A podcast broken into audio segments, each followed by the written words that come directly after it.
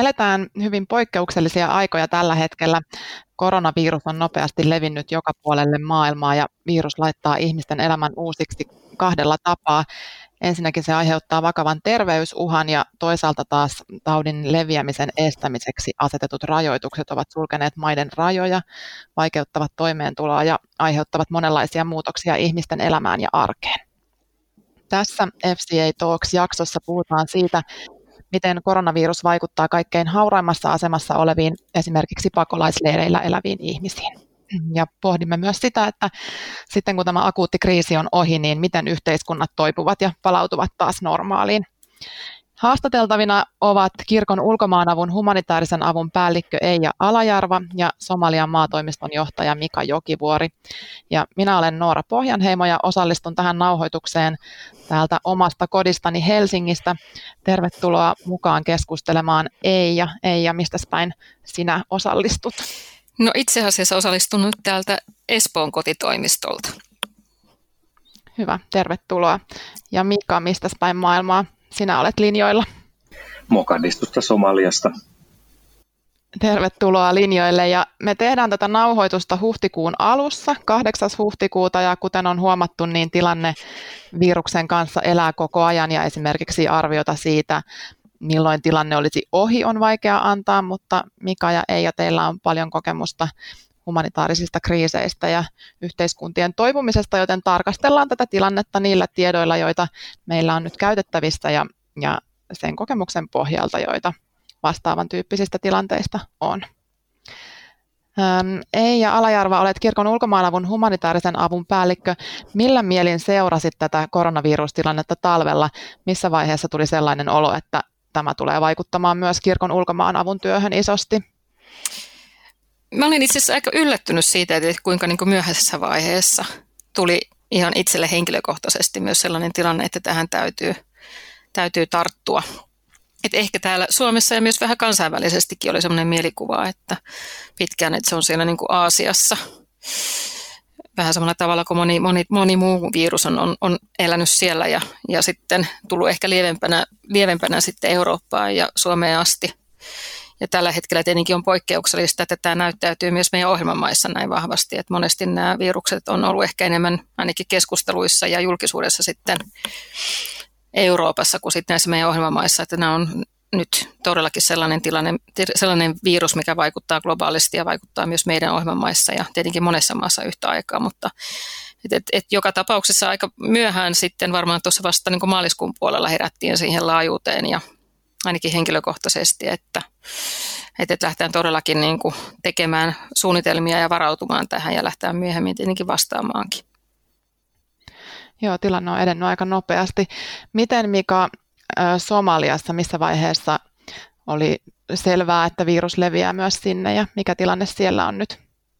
No varmaan vähän samaa, mitä Eija tuossa sanoi, että, että, että ajateltiin ehkä, että että täällä on niin lämmintä, täällä aurinkoa riittää, että se ei, se ei niin kuin tänne päin tuu. Että varmaan vielä tuossa niin maaliskuun alkupuoliskolla niin elämä oli jotakuinkin äh, normaalia. Ja sitten kun ehkä numerot äh, naapurimaissa tai osassa Afrikkaa näytti siltä, että ne lähtee valitettavasti myös nousuun, niin sitten aika nopeasti reagoitiin ja tuotiin matkustus ja rajoituksia ja koulun sulkemisia ja kaikkia tällaista. Että, et, et hyvin niin kuin lyhyessä ajassa siirryttiin ehkä semmoisesta äh, passiivisesta tarkkailusta niin kuin aktiiviseen toimintaan. Ja kirkon ulkomaanapu on tosiaan aloittanut työn tämän koronaviruksen leviämisen estämiseksi tai ehkäisemiseksi Etelä-Sudanissa, Somaliassa, Ugandassa ja Keniassa. Millaista työtä tässä vaiheessa tehdään, Eija?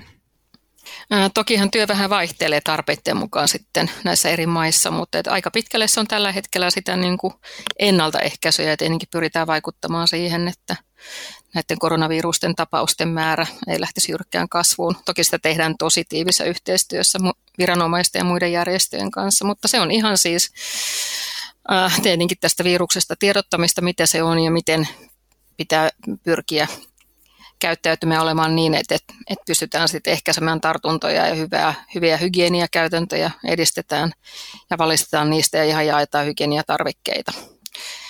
Ja toinen puoli on sitten, että osassa näistä maista niin pystytään myös sitten tukemaan koulunkäyntiä tämmöisellä etäkoulunkäynnillä vähän erilaisia välineitä siihen, että näissä maissa on, on koulut pääsääntöisesti kiinni ja siihen tarvitaan sitten näitä keinoja. Että toki nyt ei ole ihan sama, samoja keinoja käytettävissä, mitä Suomessa etäkoulun käynnissä, mutta että pyritään myös hyödyntämään esimerkiksi radioita tai radiota tässä työssä ja tietenkin sitten ihan, ihan muita keinoja. Mutta tokihan meillä on tilanne se, että täytyy ottaa huomioon myös erilaiset turvallisuusmääräykset, jotka koskettaa meidän oma, omia työntekijöitä ja muita toimijoita. Ja näissä valtioissa on tietenkin annettu myös tiukkoja turvallisuus- ja liikkumisrajoituksia. Hmm, aivan. Mika, minkälaisia keinoja tai projekteja Somaliassa on aloitettu? Meillä on ollut eteläisessä Somaliassa Paidoan kaupungissa siinä ympäristössä kuudes koulussa, siis ennen jo tätä Suomen ulkoministeriön rahoittamana koulujen tukiohjelma, josta on pyritty mahdollistaa niin kuin kaikille lapsille eh, kouluun pääsy ja eikä pelkästään kouluun pääsy, vaan myös oppiminen, oppiminen niissä kouluissa, niin toki on haluttu jatkaa niin kuin näiden koulujen tukemista.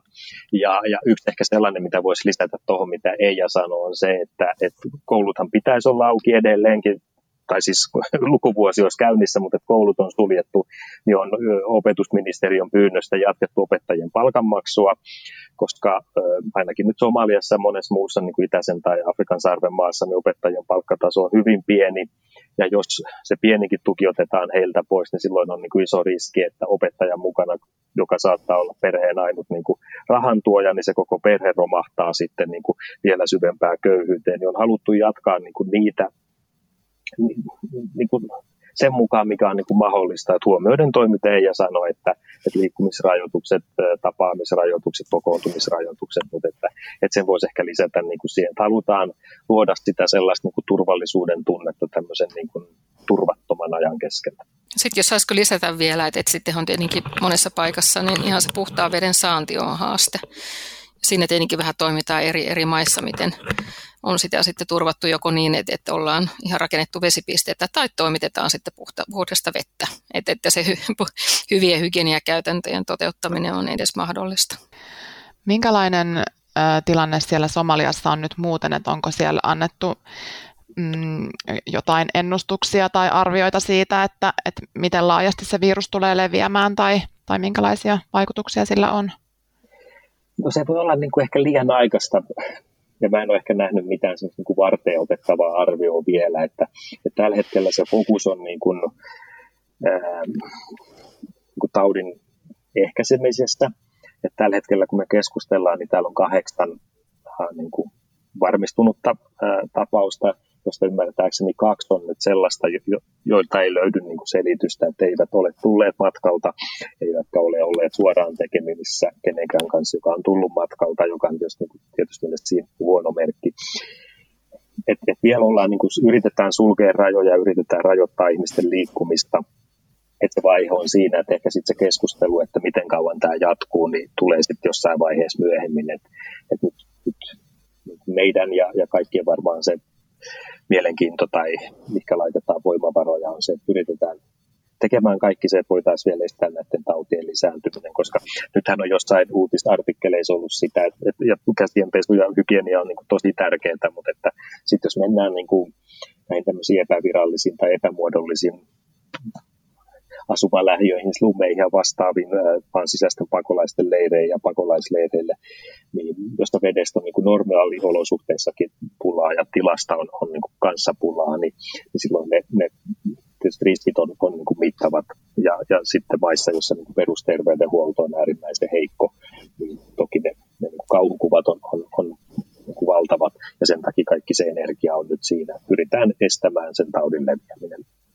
Joo, ja niin kuin sanoitkin, niin tämä näissä muissakin maissa aloitettava työ tai käynnissä oleva työ niin on nimenomaan pakolaisasutusalueilla tai, tai pakolaisleireillä.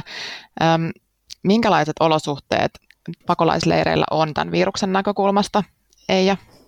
No sekin varmaan vaihtelee vähän sitten maasta ja minkälaisissa olosuhteissa pakolaiset elävät. Kaikkihan nyt ei ole sellaisia koska se on perinteinen mielikuva pakolaisleiristä, että on, on pieni ja on, on, on aidattu. Ja, mutta että kyllähän pääsääntöisesti ihmiset elää todella tiivisti, vaikka olisi sitten sitä aluetta, missä elää ja olla, koska ihmisiä on niin paljon. Et jos ajattelee vaikka Etelä-Sudanissa, että on maan sisäisiä pakolaisia jo monta sataa tuhatta tai, tai Ukandassa, jossa on sitten niin kuin, se maan pohjoisosassa niin on, on sijoitettu satoja tuhansia pakolaisia, niin on ihan selvää, että, että tavallaan ne olosuhteet on erilaiset ja on, on suuria perheitä ja ihmiset elää tiiviimmin ja niin kuin Mika tuossa sanoikin, niin esimerkiksi puhtaan veden saanti ei ole enää ei ole niin yksinkertaista tai helppoa tai että samoja vesipisteitä käyttää iso määrä ihmisiä ja sama, sama puoli myös sanitaatiohuollossa. Eli siellä on tavallaan on, on enemmän tämmöisiä haasteellisia asioita, jotka täytyy ottaa, ottaa huomioon tässä, tässä kysymyksessä. Ja toinen on tietenkin ihan semmoinen tiedonkulku.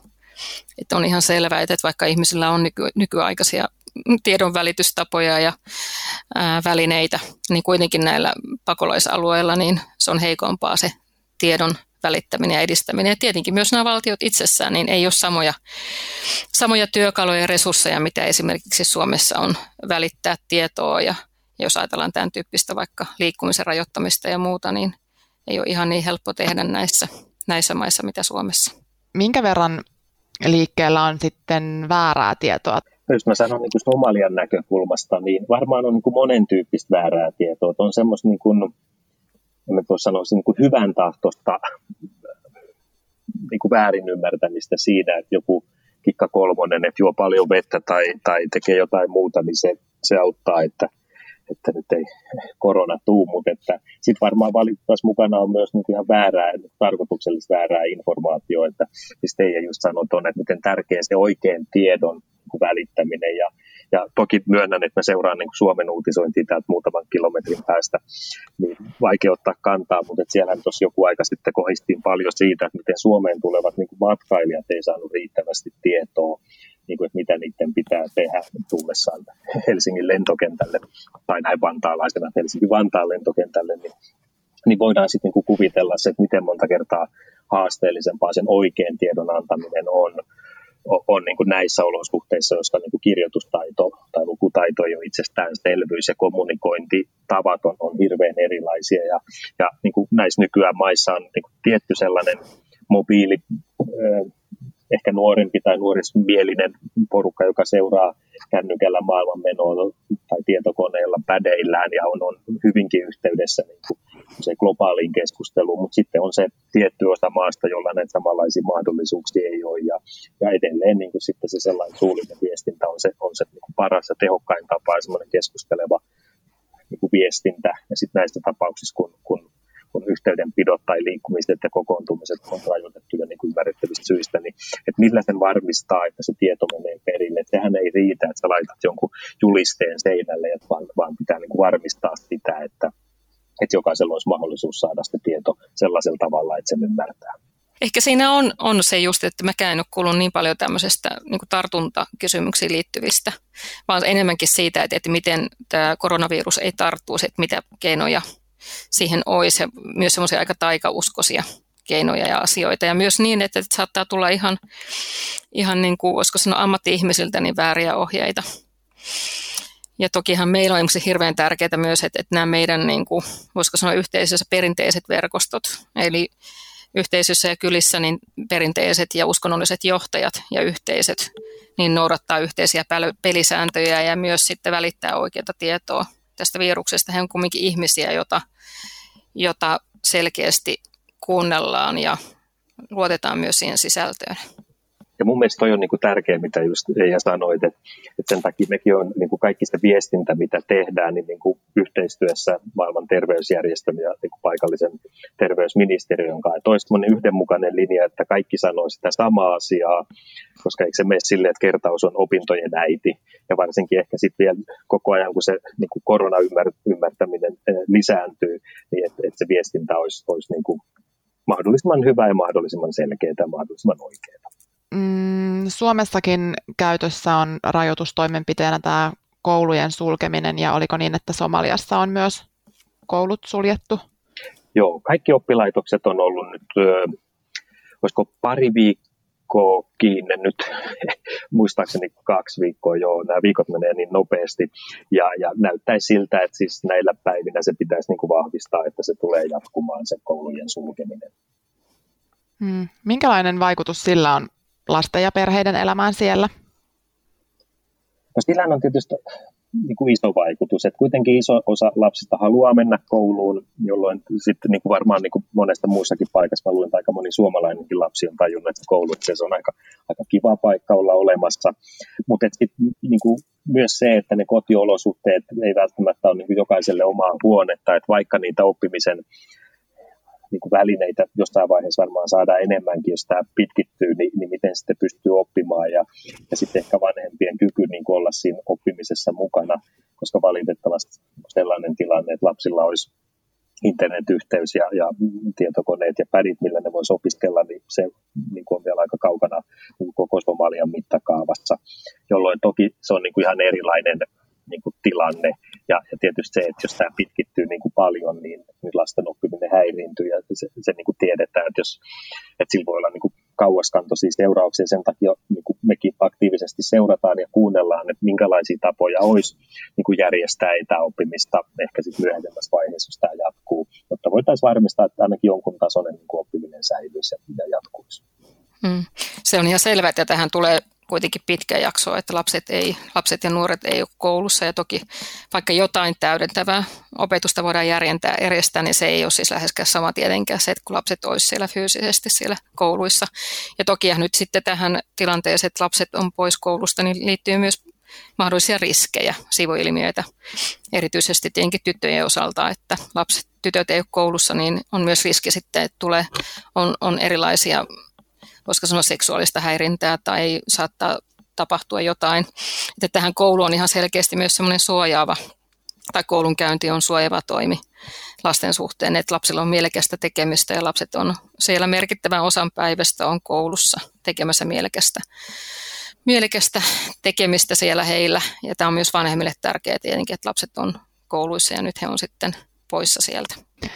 Joo, nämä rajoitustoimenpiteethän ainakin tässä vaiheessa tavallaan vaikuttaa siihen elämään enemmän kuin, kuin ehkä se viruksen aiheuttamat ne terveysuhat vielä ainakaan tässä vaiheessa. Ähm, mihin muihin asioihin äh, nämä rajoitukset vaikuttaa? No varmaan yleisesti voi sanoa tietenkin, että onhan täällä merkittävät vaikutukset. Jos ajattelee vaikka Suomea, niin kyllähän näissä meidän ohjelmamaissakin täällä on merkittävä vaikutus, että ihmiset ei pysty harjoittamaan elinkeinoa tai jopa saattaa olla rajoitteita ihan sitten ihan maataloudessa ja maanviljelyssä. Se on selvää, että tällä tulee olemaan kauaskantoiset seuraukset. Että niitä varmaan nähdään, niitä vaikutuksia ja seurauksia sitten jonkun ajan päästä. Ja niihin täytyy sitten lähteä kyllä jo varautumaan ja suunnittelemaan, miten niihin vastataan. Et toki sitten täytyy voisiko sanoa räätälöidysti ja tarpeiden mukaan sitten lähteä lisäämään tai vahvistamaan niitä toimia. Mutta myös on tärkeää, että me jatketaan sitä meidän normaalia työtä, oli se sitten humanitaarista työtä tai kehitysyhteistyötä tämän kaiken covid-työn työn keskellä ja jälkeenkin. Somaliassa varmaan, siis mä nyt en muista sitä, kyllä jossain vaiheessa kaivoin sen numeron, mutta siis merkittävä osa ihmisistä on niin sanottu niin kuin päivätyöläisiä, että saa niin kuin palkan päivän lopussa.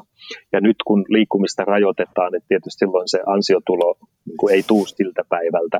Ja toki niin kuin Suomessakin monille on ansiotulo niin kuin vaarassa, mutta meillä on jonkunlainen niin kuin perus toimeentulo turvattu ainakin nyt joskus aikaa, mutta täällähän se järjestelmää ei ole, niin silloin se tulo loppuu niin kuin siihen paikkaan ja, ja, ja se, niin kuin se, se niin kuin kriisi vaikuttaa niin kuin heti välittömästi. Et, et, et taisin lukea jostain lehdestä, että kolmen kuukauden niin kuin palkka pitäisi olla tilillä, niin täällä voidaan puhua kolmen päivän palkasta, jolloin se niin kuin sit alkaa hyvin nopeasti näkyä, että toi oli hyvä pointti ja minkä sanoit. Et, et jotenkin pitäisi varmistaa se, että nämä maat ei niin kuin pääsisi pahasti luistumaan taaksepäin. Et kuitenkin jos niin jossain Somaliassa viimeiset kolme vuotta on, on niin kuin monilla sektoreilla menty määrätietoisesti eteenpäin. Ja, ja jos tämmöinen COVID tässä pääsee pahasti jylläämään, niin lyhyestäkin ajassa voidaan ottaa niin kuin merkittäviä askelia taaksepäin, jolloin niin kuin sen niin kuin sanoin, että nyt keskitytään siihen, että yritetään estää sen syntyminen, mutta jos, jos niin käy, niin silloin pitää niin kuin valjastaa kaikki resurssit siihen, että, että mahdollisimman nopeasti saataisiin yhteiskunta takaisin sille tasolle, että, että, että semmoinen hyvin kielteinen kehittyminen katkeisi mahdollisimman nopeasti. Jotain näitä riskejä tässä tosiaan nyt nostettiinkin jo esiin. Minkälaisena näette vaikutukset rauhaan tai, tai tämmöiseen konfliktiherkkyyteen tai mahdollisesti rikollisuuden lisääntymiseen tai tämän tyyppisiin ilmiöihin. Tässä on ihan selvää, että monesti puhutaan katastrofitilanteissa, että ei voida sanoa, että voisiko sanoa mikä on kana ja mikä on munna, mistä on lähtenyt liikkeelle. Et monesti näihin, voisiko sanoa luonnonkatastrofeihinkin ja voisin kuvitella tässä tilanteessa, niin saattaa liittyä myös sellainen tyytymättömyys, miten valtiot ja viranomaiset hoitaa sitten sitä kriisitilannetta. Se saattaa linkittyä johonkin muuhun tyytymättömyyteen ja sitten se yhdistyy tämmöiseen katastrofitilanteeseen ja sitten purkautuu. Et joistakin muista maista on esimerkkejä, että on ollut puhtaan veden kanssa haasteita sen riittävyydestä ja samalla ollut tyytymättömyyttä valtioita ja viranomaisia kohtaan. Ja sitten kun se vesikysymyskriisi on kärjestynyt, niin samalla myös sitten, voisiko sanoa, se on niin kuin räjähdysaltis tilanne ja silloin se purkautuu pinnalle ja tulee sitten ihan selkeästi tämmöinen, niin sitten tulee myös sitten ihan selkeästi niin kuin tämmöinen poliittinen kriisi, eikä pelkästään sitten liity siihen luonnonkatastrofiin tai luonnonvarojen riittävyyteen. Eli tässä tilanteessa on, on todella tärkeää, että viranomaiset ja valtiot pystyvät vastaamaan tähän tilanteeseen. Ja mun mielestä on tärkeää myös, että avustusjärjestöjä, että eri toimijat tekevät tiivissä yhteistyötä tätä, tätäkin työtä viranomaisten kanssa ja pyritään turvaamaan se vakaus ja rauhallisuus näissä maissa toi on totta. Ja joku tämmöinen niin Somalian kaltainen maa, mikä on niin kuin, niin kuin kriisistä selviytyvässä tai just selviytynyt, jossa kuitenkin se semmoinen vakaus ja rauha on, on vielä niin kuin täysin veitsen terällä ää, eikä mitenkään niin kuin taattu. Että täällähän on monta tekijää. Tietysti yksi iso uhka on Al-Shabaab, joka on aloittanut jo niin kuin oman kampanjointinsa tässä muutaman viikon aikana. Että niiden vakioviestihän on, on, että nämä Amisomi-joukot niin käytännössä Kenia, Uganda, Etiopia, jotka on rauhaa turvaamassa maassa, niin on, on niin kuin aiheuttanut tämän, tämän covid-tilanteen Somaliassa, jolloin tietysti sitä, niin kuin, ja he seuraa tarkasti, että minkälaisia toimenpiteitä niin kuin valtio tekee, ja, ja esimerkiksi jos Somaliassa tällä hetkellä ei ole niin kuin ulkona liikkumiskieltoa, mutta että voisi kuvitella, että tällaisia niin kuin lisärajoitteita helposti käytetään myös sitten niin kuin, niin kuin lisäterrorin myös niin kuin lisäämisessä. Et siitä niin kuin, voi vain kuvitella, että miten niin kuin, jonkun Somalian kaltaisen hallinnon että miten siinä joutuu niin kuin, taiteilemaan monen erilaisen tekijän kanssa. Et toki tietysti ihmisten turvallisuus on se tärkein, mutta siellä on niin kuin, paljon muutakin niin kuin, huomioon otettavaa. Ja tietysti, niin kuin, jos tuosta Al-Shabaabista sen verran vielä lisää sanoo, että ne kuitenkin hallinnoi niin kuin maantieteellisesti edelleenkin jonkunlaista aluetta Somaliasta, aika merkittävänkin isoa aluetta. Ja, ja jossa niin kuin terveydenhuoltopalvelut on vielä heikommat kuin näissä, missä niin valtion tai keskushallinnolla on, on, on niin kuin jalansija, niin niin niin pahassa kriisitilanteessa, jos muistellaan menneitä vuosia ja niitä pahimpia vuosia Somalian nälänhädässä, jossa niin kuin nälänhätää tai nälkää käytettiin myös tämmöisenä kiristyskeinona, niin, niin toivoisin, että niin, kuin niin, niin pahasti tämä tilanne ei pääse kärjistyä, mutta on paljon niin ja toistamisen uhallakin sen, että miten tärkeää se on nyt niin pyrkiä estämään tämän taudin leviäminen Somaliassa. Tämän koronaviruksen leviämisen suhteen ja Afrikassa niin on nostettu usein siinä yhteydessä esiin myös tämä ähm, Ebola-taistelu, tai miksi sitä nyt kutsuisi vuodelta 2014. Onko, onko siinä tilanteessa jotain samanlaista tai erilaista tai jotain sellaista, mitä, mitä voi käyttää oppina nyt tätä tilannetta ratkoessa? Siis kirkkoulkomapuhan ei ole terveysalan toimija, että meidän täytyy aina muistaa se, että me niin valitaan ne meidän toimintamuodot sen mukaan, missä meillä on sitä osaamista. Ja myös Ebola-kriisin osalta, erityisesti Liberiassa, niin oli selvää, että me keskitytään meidän omiin sektoreihin. Ja siellä oli myös, tehtiin tämmöistä niin hygieniavalistusta ja pyrittiin tukemaan muita toimijoita siinä myös, että et, et saatiin, saatiin Ebola, Ebola kuriin siellä. Ja siellähän me pystyttiin hyödyntämään myös meidän uskonnollisia yhteistyökumppaneita ja perinteisiä yhteistyökumppaneita siten, että, että erityisesti no surullista sanoa, mutta että siinä tilanteessa, kun Ebola oli jo levinnyt niin pahasti, niin pystyttiin siellä muun muassa valistamaan ihan hautajaisjärjestelyistä, miten tehdään, tehdään asianmukaisesti ja niin, että pyritään myös välttämään sitä Ebolan leviämistä. Mutta toki tehtiin myös paljon muutakin hygieniavalistusta ja siitä, että ja toimitettiin puhdasta vettä ja saippuoita ja hygieniatarvikkeita ihan niin kuin tässäkin kriisissä. Sillä oli mm. vain erityispiirteinä sitten tietenkin se tilanne, että, että enää viranomaiset ei pystynyt hoitamaan sitten näiden uhrien hautaamisia niin, että ei olisi levinnyt siellä sitten se herkästi tarttuva Ebola sitten niissä tilanteissa ja ja siellä oli sitten ihan selkeästi tarvetta tehdä sen tyyppistä valistustyötä. Nyt mä tietenkin toivon, että tässä kriisissä ei välttämättä jouduta niitä oppeja ja osaamista hyödyntämään.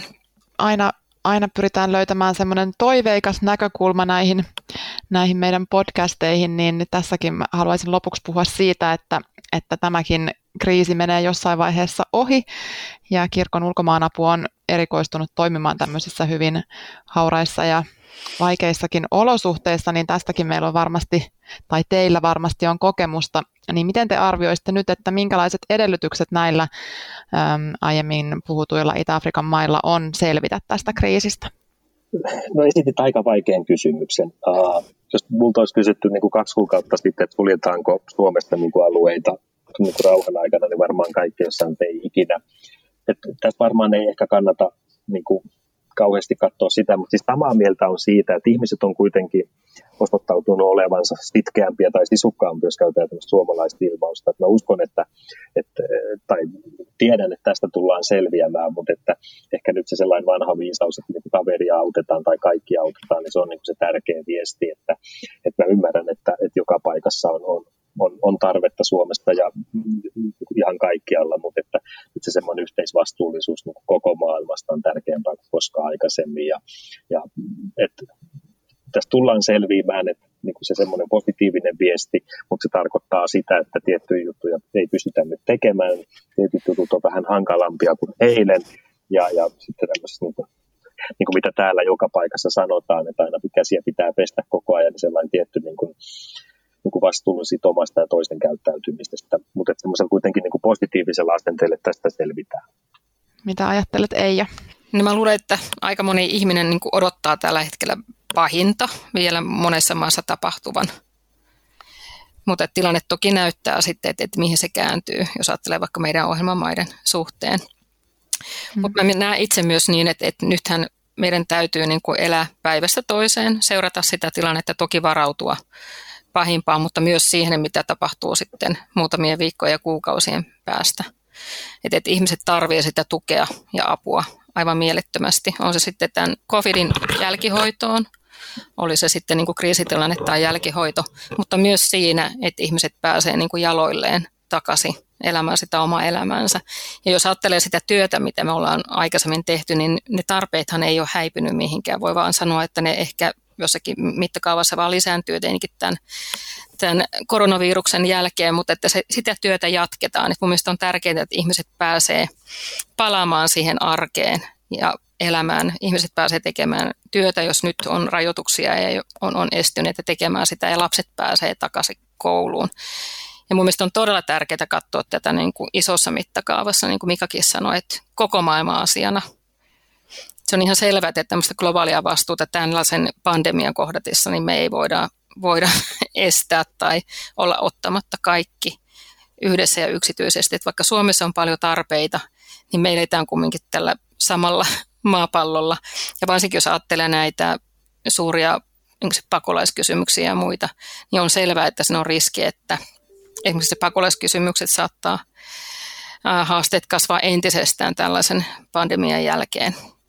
Mutta mun mielestä se on tärkeintä, että miettiä, että, että tämä on kaikkien yhteinen asia ja kaikkia tämä kohtaa toki eri tavalla, mutta että, että meidän täytyy yhdessä kantaa sitä vastuuta, ajatella, että tämä maapallo on meidän yhteinen.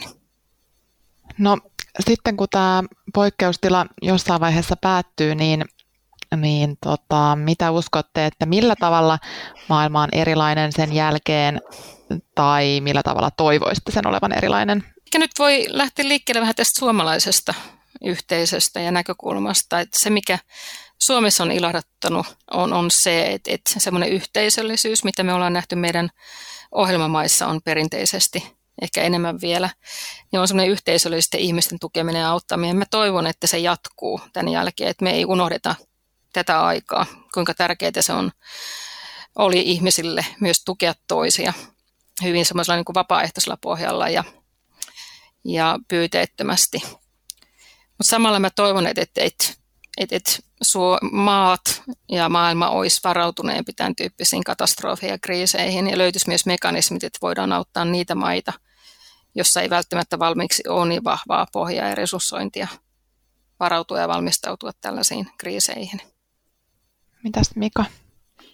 No varmaan aika samantyyppisiä ajatuksia, mutta toisaalta niin sit se, että, että, että nythän on paljon semmoisia isoja kehityskysymyksiä, mistä puhutaan, mutta meillä on kuitenkin niin kuin ihan näissä peruspalvelujen tuottamisesta vielä iso haaste, ja ehkä nyt, niin kuin, että vaikka niin kuin me ei kirkon ulkomaanapuna olla tämmöinen niin terveyspalveluja tuottava järjestö, niin esimerkiksi Somaliassa on, onko nyt noin kaksi niin kuin lääkintäalan ihmistä, 10 000 vai 100 000 ihmistä kohti. Niin muistettaisiin niin se, että, että tiettyjä asioita on vain yhteiskunnissa laitettava kuntoon, kun on sit niinku hyvä aika niitä tehdä, koska sitten niinku, kun tulee niinku tiukat paikat tai tämmöiset pandemiat ja, ja muut kriisit, niin silloin on niinku myöhäistä aikailla sitä, että miksi ei tehty. Et, et, niinku, et niiden tiettyjen niinku ihmisten tarvimien, tarvitsemien niinku peruspalvelujen kuntoon laittaminen niin kuin kaikista maissa, koska se on sitten sen niin yhteisen niin kuin hyvän ja yhteisen turvallisuuden kannalta niin kuin äärimmäisen keskeinen asia. Et muistettaisiin, niin kuin, niin kuin, että ei, ei unohdettaisi sitä, mistä nyt on niin kuin huomattu, että mitä me oikeasti tarvitaan. Kiitos Mika ja Eija haastattelusta. Me seurataan tilannetta kirkon ulkomaanavussa aktiivisesti ja päivitetään myös tietoa meidän verkkosivuille eli kirkonulkomaanapu.fi. Sieltä voi jatkaa seuraamista.